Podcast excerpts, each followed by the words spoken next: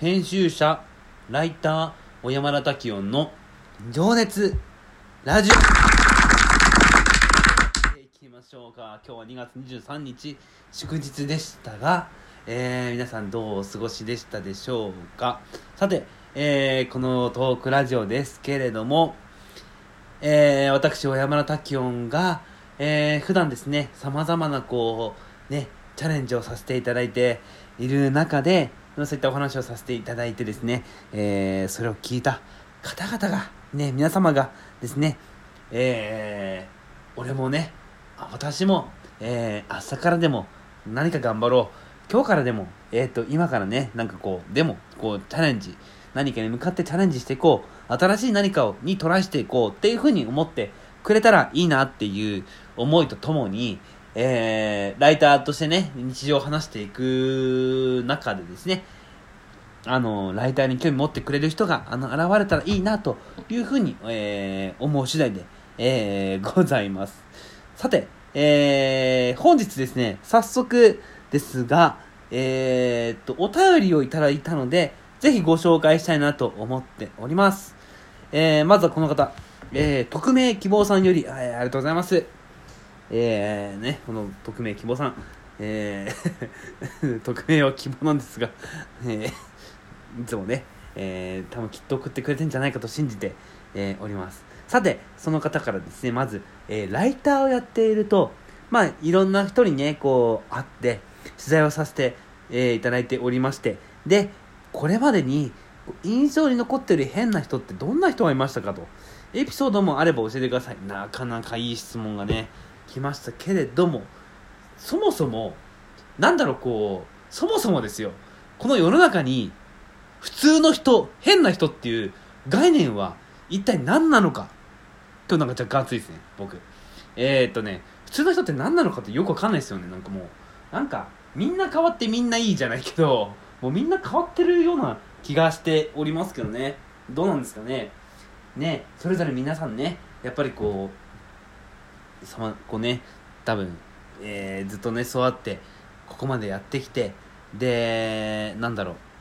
あのー、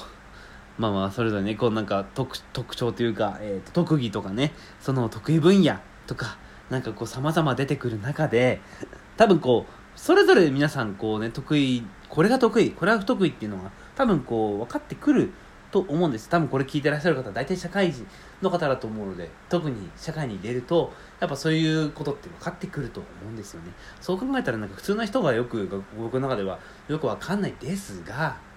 ですがまあまあやっぱこうね変わった方にねこ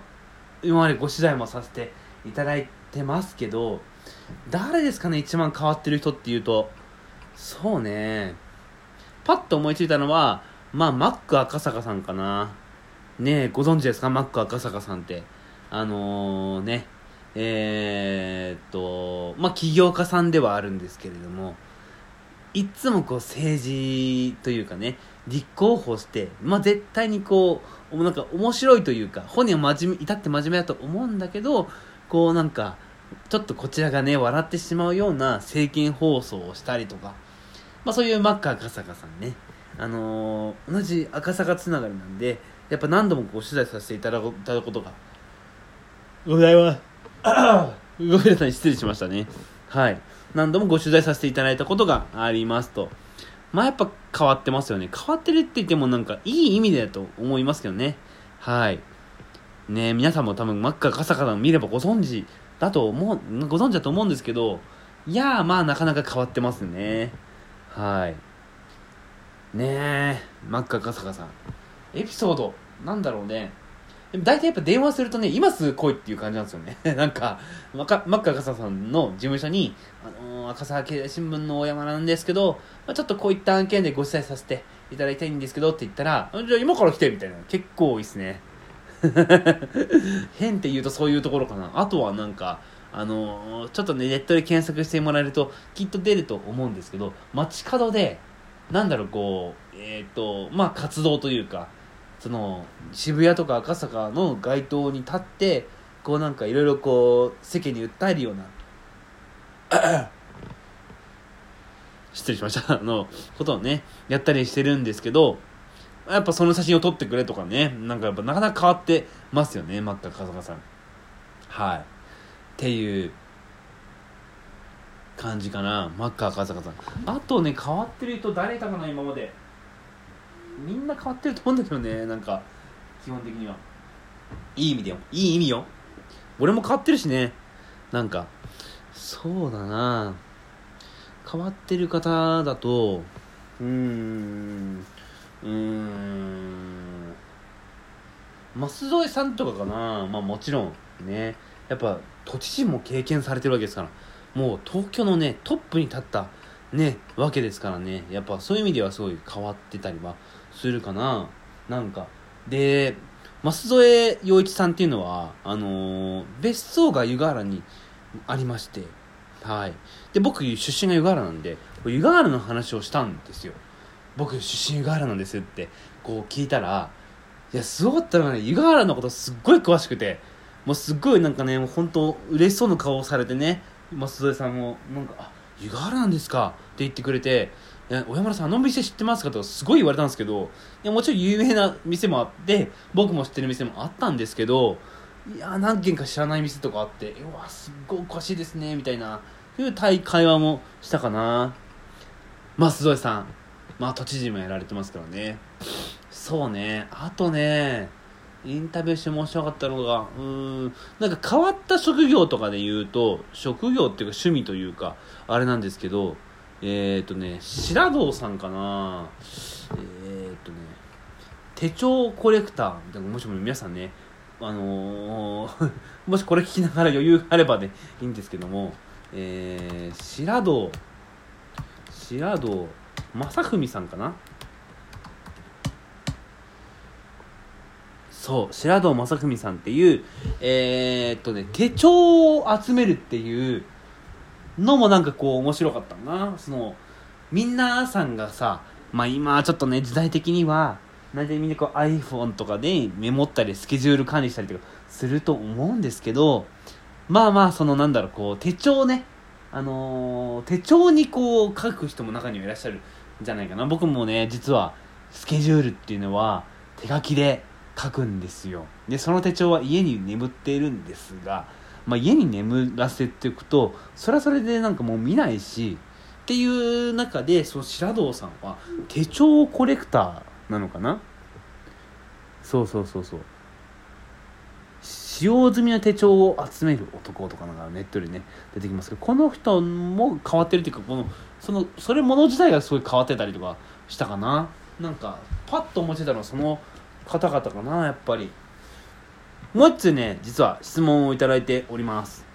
はい匿名希望さんありがとうございますえー、先日に大きな地震ありましたね。もう怖かったですね。また大きな地震が来るのではという関東では言われておりますと。過去も含めて地震について思うことや、ライターとして知ってる知識や情報などあれば、言える範囲で、え、教えてくださいと。地震は怖いっすよね。はい。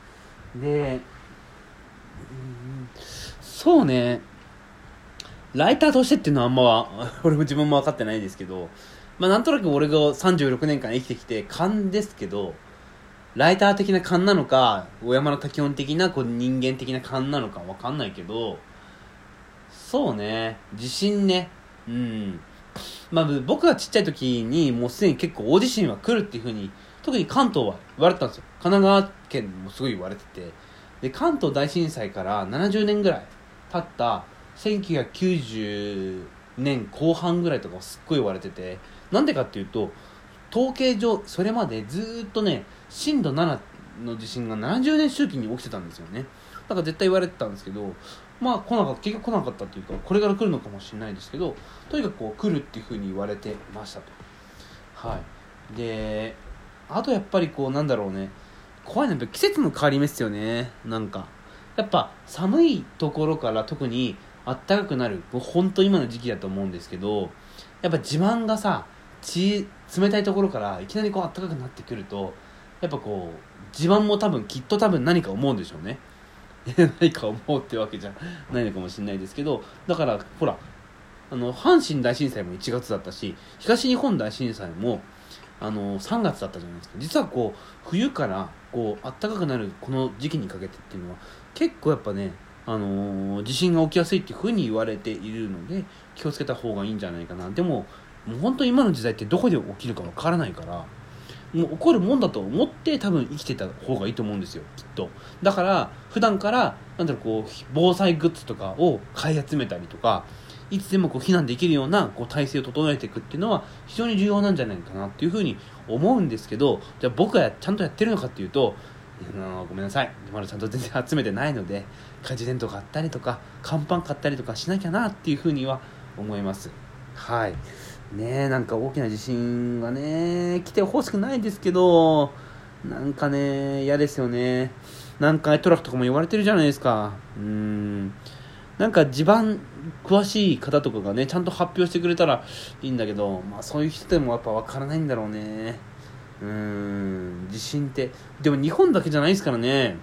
日本って正直こうまだマシな方で海外とかよく見るとさほら震度5でもう街中が壊れちゃって死人が、ね、亡くなった方がいっぱいねあの現れてしまったっていう傾向もあるったりするんでもう日本はその関特に関西阪神大震災の時の教訓を受けてなんかすごく建築とかっていう技術がすごく向上されたみたいですよね。